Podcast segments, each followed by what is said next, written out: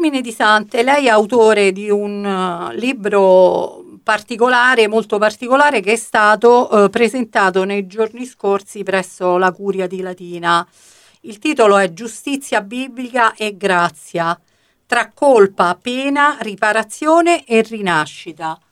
E perché lei ha deciso di scrivere questo libro? Questo libro eh, lo devo alla mia presenza al carcere di Latina, dove prima del Covid per quattro anni ho letto dei testi di carattere biblico narrativo soprattutto e sono i detenuti che mi hanno cambiato il modo di leggere il racconto biblico. La Bibbia è un grande racconto, tra i più grandi racconti della storia dell'umanità, il cui fine è di annunziare la liberazione agli oppressi e i detenuti, i carcerati sono tra tutti gli oppressi o tra tutti gli scarti più scartati, più emarginati nella società.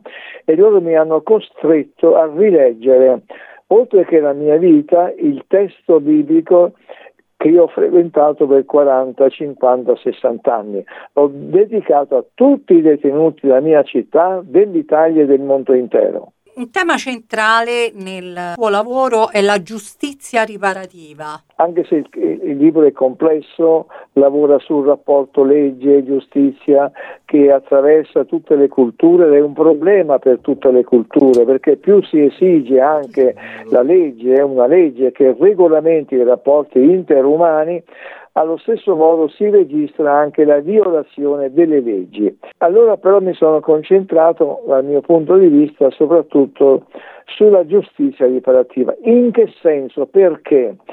Perché il carcere per millenni obbedisce ad una logica che è binaria.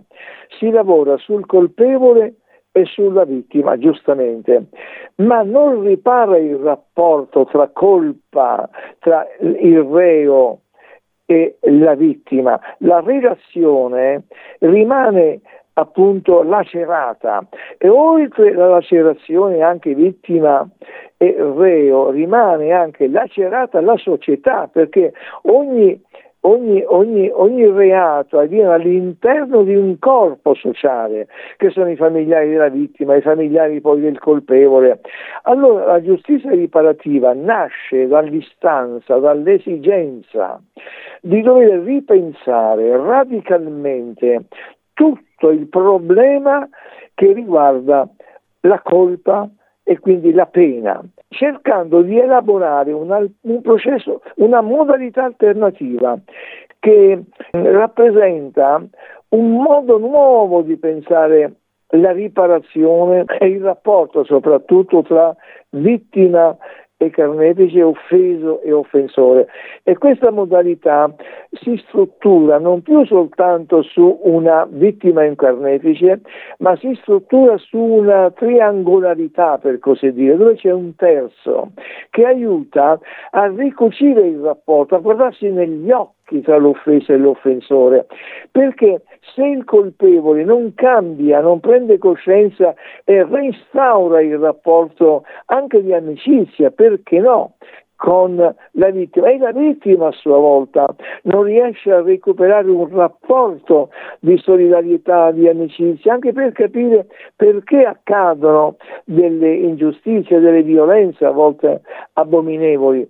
Allora la giustizia riparativa che oggi molti chiamano anche trasformativa, che è il termine più bello, mira a trasformare tutti i soggetti coinvolti, che è la vittima, il carnefice e la società che ugualmente deve essere riparata nel torto subito. Teologo, è un teologo. E per quale motivo un teologo eh, si interessa di giustizia riparativa? E questa domanda è quella che mi tocca personalmente, perché la Bibbia da sempre afferma diritto e giustizia sono il segreto da cui fiorisce un mondo equo, solidale, fraterno, dove invece di odiarsi e farsi le guerre, gli umani tra di loro si riconciliano e possono anche cantare, ecco quanto è bello che i fratelli stiano insieme.